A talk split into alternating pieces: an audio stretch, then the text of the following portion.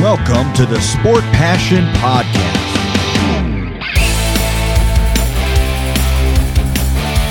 And here is your host, Lars Marendorf.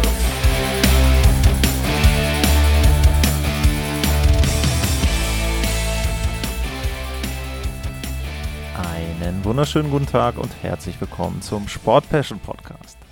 In der heutigen Folge geht es in den Bundesstaat der 10.000 Seen, in den State of Hockey. Die Minnesota Wild sind heute das Team, auf das ich blicke in der Vorschau auf die Saison 2022-2023.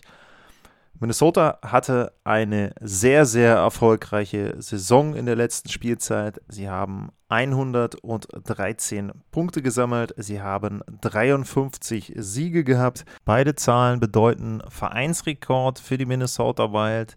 Sehr, sehr gute Spielzeit, aber in den Playoffs haben sie das dann nicht rüber retten können. In der ersten Runde ging es gegen die St. Louis Blues. Da begannen sie gut, haben dann aber stark nachgelassen, würde ich sagen. Und letztlich sind sie in sechs Spielen rausgeflogen gegen St. Louis. Und rund um die Playoff-Serie gab es vor allem im Tor reichlich Diskussionsbedarf während der Playoff-Serie, aber auch danach.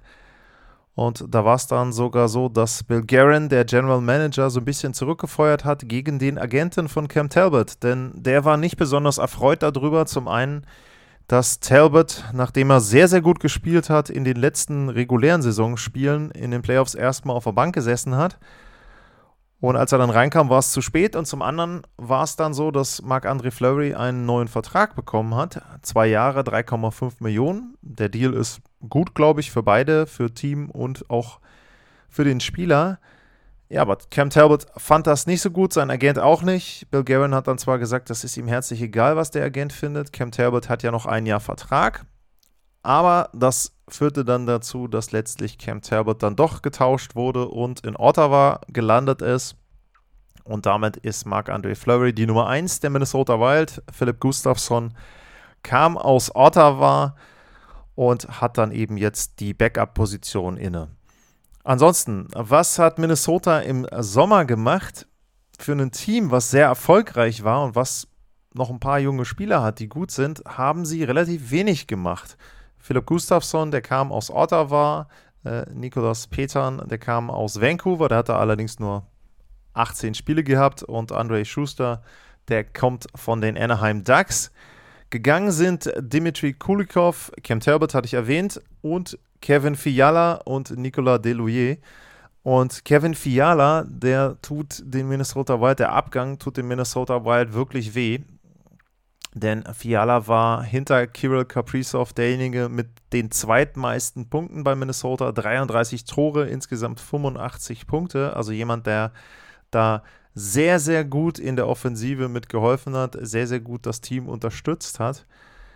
Aber Minnesota hat Salary Cap Probleme und die Salary Cap Probleme haben sie nicht mal aufgrund der Spieler, die aktuell spielen dürfen, sondern sie haben vor allem Salary Cap Probleme, weil sie zwei Akteure haben, deren Verträge sie abbezahlt haben, rausgekauft haben, aber es ist trotzdem noch so, dass sie dort eine Buyout-History haben. Für Zach Parisi und für Ryan Suter zahlen sie jeweils 6,37 Millionen pro Mann und das ergibt dann 12,7 Millionen an totem Salary Cap Space. Und wer das jetzt eine hohe Summe findet, der wird in den nächsten beiden Jahren noch viel mehr Spaß haben, denn da sind es nochmal 2 Millionen mehr. Und letzten Endes sind es dann knapp 15 Millionen an Salary Cap Space, an Geld, was Minnesota nicht zur Verfügung hat für Spieler, die sie auf dem Eis spielen lassen können. Also das ist ein riesiges Problem, da eine riesige Hypothek, die Bill Guerin da hat mit seinem Team und dementsprechend ist es dann schon so, dass natürlich die Handlungsspielräume eingeschränkt sind bei Minnesota. Dann kommt mit dazu, auch das muss man so ein bisschen perspektivisch sehen, warum hat er denn nichts gemacht? Wenn man nämlich auf die Salary Cap Übersicht für die Saison guckt, dann sieht man da 5,7 Millionen an Cap Space. Jetzt könnte man ja sagen, na gut, die 5,7 Millionen, die kann er ja investieren. Das wird er vielleicht auch noch machen, vielleicht auch zur Trade Deadline. Aber man muss auch berücksichtigen, es gibt ein paar Spieler, wo sich Bill Guerin sicherlich eine kleine Reserve für die nächste Spielzeit aufbewahren möchte. Tyson Jost könnte da jemand sein, der kam ja zur Trade Deadline aus Colorado, damals für Nico Sturm. Uh, Matt Boldy, Matthew Boldy wäre jemand, der ist noch in seinem Rookie-Vertrag, der muss im nächsten Jahr einen neuen Vertrag kriegen. Der hat eine sehr, sehr gute erste Spielzeit gemacht, 21 Jahre erst alt, aber 39 Punkte in 47 Spielen, dabei 15 Tore. Also das ist schon sehr, sehr gut, was er da gezeigt hat. Und der soll dann wahrscheinlich im nächsten Jahr einen höher dotierten Vertrag bekommen. Und dann kann Garen natürlich nicht alles das, was er jetzt an Salary Cap Space hat, in irgendeiner Form sich da blockieren. Dann kommt dazu, der Vertrag von Matt Dumba läuft aus. Der ist Unrestricted Free Agent im nächsten Sommer.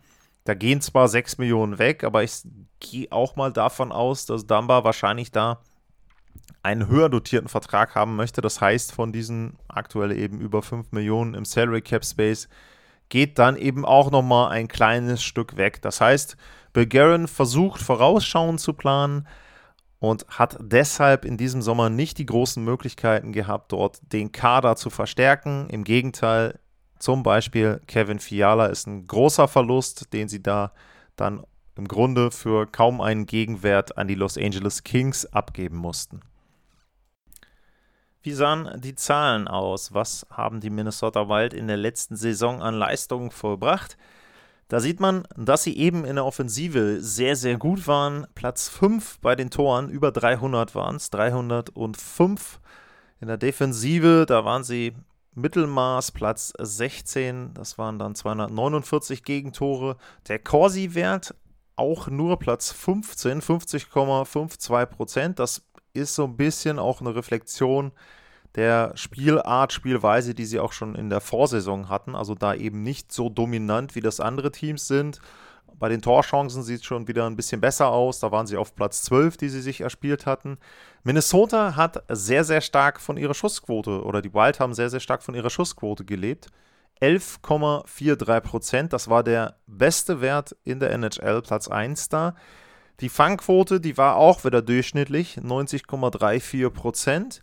Und wenn man da bedenkt, dass Cam Talbot zum Ende der Saison schon sehr, sehr gut war, dann uh, ja, ist das auch etwas, wo man sagen muss, okay, uh, da hat er vielleicht die Zahl sogar noch ein bisschen geschönt. Minnesota ist das Team, glaube ich, mit den meisten Strafzeiten in Kombination der eigenen Strafzeiten und der Strafzeiten der Gegner.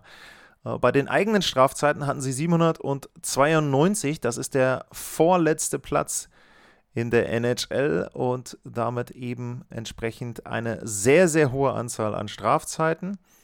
Und was die Strafzeiten der Gegner betrifft, da waren sie aber fast genauso erfolgreich. Die haben 790 Strafminuten bekommen. Das heißt also, Minnesota sorgt dafür, dass beide Teams sehr, sehr viel auf der Strafzeit sitzen aber äh, sie konnten das für sich selber nicht so gut umsetzen und auch die Gegner haben sich darüber eher gefreut, denn das Powerplay von Minnesota war auf Platz 18, 20,5 Prozent und das Unterzahlspiel war auf Platz 25, knapp über 75, 76,1 Prozent sind es. Also da keine guten Zahlen. Deswegen, Kombination aus Schussquote, und eben dann entsprechend davon sehr, sehr vielen Toren. Das war das, was Minnesota in der letzten Spielzeit erfolgreich gemacht hat. Und die Frage ist natürlich, ob sie das jetzt in diesem Jahr wiederholen können, ob sie in der Lage sind, dann auch ohne einen Kevin Fiala dort eine sehr, sehr gute Spielzeit hinzulegen. Ein Spieler, der auf jeden Fall Freude macht, egal ob Minnesota in die Playoffs kommt oder nicht. Das ist Kirill Kaprizov. Äh, der war der erste Spieler in der Geschichte der Minnesota Wild, der über 100 Punkte hatte. 108 waren es dann, dabei 47 Tore, fast die 50-Tore-Marke geknackt. Und Minnesota hat nicht nur bei den Punkten insgesamt fürs Team Rekorde aufgestellt, bei den Siegen, sondern sie haben auch einen Rekord aufgestellt für sich äh, teamintern, weil sie sechs Spieler hatten, die 20 oder mehr Tore hatten.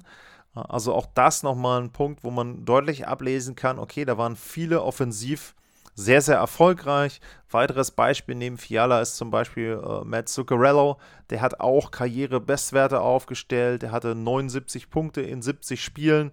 Ähm, er hatte 55 Vorlagen, das ist ein Karrierewert, 28 Punkte im Powerplay und so weiter und so weiter. Äh, nur, das sind eben alles Zahlen, die so ein gewisses Risikopotenzial bergen. Denn wenn eine Mannschaft sehr, sehr stark von der Schussquote lebt, wenn eine Mannschaft sehr, sehr viele Spieler hat, die Karrierebestwerte schaffen, die von den Schussquoten leben, wenn man eben sich auch mal anguckt, wenn man hier die Spieler durchgeht, da ist zum Beispiel auch ein Marcos Folino dabei, der eine Schussquote von 23,5% hat. 15,1 waren es bei Zuccarello. Das sind Zahlen. Ich werde jetzt einfach spaßhalber mal bei, bei Zuccarello seine Statistik insgesamt für seine Karriere aufrufen und mal gucken, ob man da die Zahlen vergleichen kann. So, wir haben einen Wert von 15,1. Der Karrieredurchschnitt von Matt Zuccarello ist bei 11,7. Ist jetzt ein bisschen unfair, weil er die letzten Jahre immer sehr gut getroffen hat, aber es kann natürlich durchaus sein, dass er im nächsten Jahr eben nicht mehr so gut trifft. Und das mag auch für andere gelten. Das heißt, Minnesota könnte das Problem haben, dass sie Spieler haben, die sich eher wieder ihrem Karrieredurchschnitt nähern bei den Leistungen, bei den Toren, bei den Punkten. Und dementsprechend fehlt ihnen da so ein bisschen was an Offensive. Ansonsten, was gibt es zu sagen über die Wild? Auch bei Marc-André Fleury sehe ich ein gewisses Risiko. Der ist jetzt 37 Jahre alt, der hat ja einen Vertrag bekommen, zwei Jahre nochmal und äh, ist da eben entsprechend jetzt für die nächsten beiden Jahre die Nummer 1 in Minnesota. Aber auch bei ihm muss man schauen mit 37, wie entwickelt er sich? Wie sind die Zahlen dann letzten Endes? Wenn man eben dann die nächsten 24 Monate oder die zwei nächsten NHL-Saisons sieht. Und da muss man eben auch schon sagen, auch die Zahlen, die er letzte Saison hatte, die waren relativ hoch. Er hatte vorletztes Jahr eine sehr, sehr gute Spiel Spielzeit in Vegas, unter zwei Tore im Gegentorschnitt. Aber im letzten Jahr war das dann schon wieder etwas höher. Klar, er hat 45 Spiele davon für Chicago gespielt, gar keine Frage. Die haben keine gute Abwehr, aber trotzdem, auch da ist wieder so ein bisschen Vorsicht geboten. Was hat Minnesota noch gemacht im Sommer oder worauf hoffen die noch für die nächste Saison? Äh, Jacob Middleton hat einen neuen Vertrag bekommen, Dreijahresvertrag, und ist eben Verteidiger, der, ja, wenn man sich das Death Chart anschaut, dann ist er im ersten Verteidigerpaar, aber Jared Spurgeon ist da sicherlich derjenige, der da die Hauptlast tragen muss. Ähm, zweite Verteidigerpaar, Jonas Brodin, Matt Dumber ja, das ist auch okay. Also, ähm, wie gesagt, Minnesota ist keine schlechte Mannschaft. Defensiv könnte es ein bisschen besser sein, ähm, worauf sie sicherlich hoffen werden. Ich habe zum einen Matt Boldy genannt äh, als jungen Spieler, der da sehr, sehr gut gespielt hat in seiner Rookie-Spielzeit. Und äh, dann denke ich, sie werden auch darauf hoffen, dass Marco Rossi jetzt richtig durchstarten kann, äh, dass der jetzt endlich seine NHL-Karriere so beginnen kann, wie sie sich das schon vor ein paar Jahren gewünscht haben. Er hat letzte Saison zwei Spiele gemacht, war davor auch sehr, sehr stark in Mitleidenschaft gezogen worden durch eine Corona-Infektion. Und der hatte in der AHL in Iowa in 63 Spielen 53 Punkte. Das ist einer, den sie ranführen wollen, der sicherlich dann dritte, vierte Reihe Center spielen wird und da dann hoffentlich für ihn dann auch seine Karriere vernünftig beginnen kann. Was erwarte ich mir insgesamt von den Minnesota Wild? Die Prognose war ja jetzt nicht wirklich positiv, weil ich gesagt habe eben, dass dort an der Offensive wahrscheinlich ein bisschen verloren gegangen sein wird mit Fiala, auch eben durch die Schussquote, dass sie da alle wahrscheinlich ein paar Tore weniger machen werden. Die Frage ist allerdings natürlich, wie sind sie einzuordnen in dem Komplex Central Division? Colorado sehe ich immer noch vorne. Ich glaube, da nehme ich nicht so viel weg. Und danach ist Minnesota in einer Gruppe von Teams, die so zwischen zwei bis sechs landen könnten. Und da gehören dann eben die St. Louis Blues mit dazu, die Dallas Stars, Nashville vielleicht als Team zu nennen, das am ehesten einen größeren Schritt nach vorne machen kann, noch von den Mannschaften. Und auch Winnipeg, äh, Chicago und Arizona sehe ich ganz hinten am Ende der Tabelle in umgekehrter Reihenfolge, also Chicago als letztes. Auch da nehme ich, glaube ich, nicht zu viel vorne weg. Ja, und dann ist es, glaube ich, für Minnesota durchaus möglich, wieder die Playoffs zu erreichen.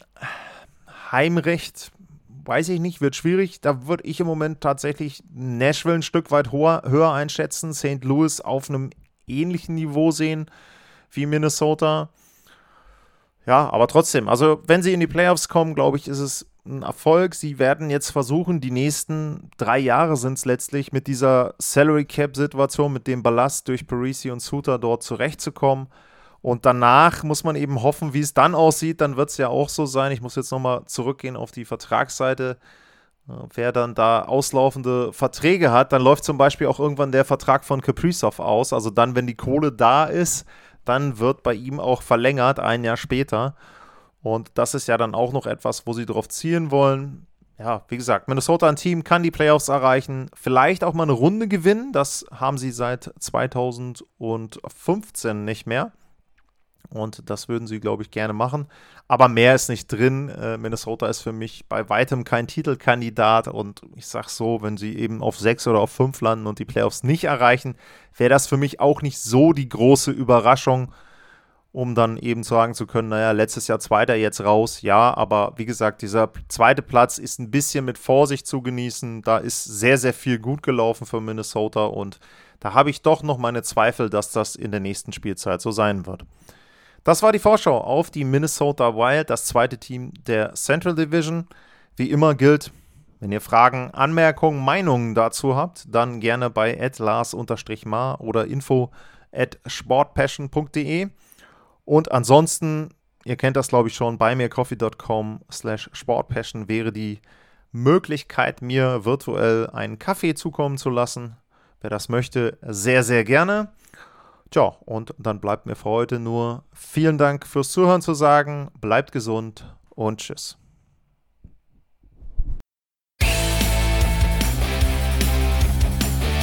Sportliche Grüße. Das war's, euer Lars.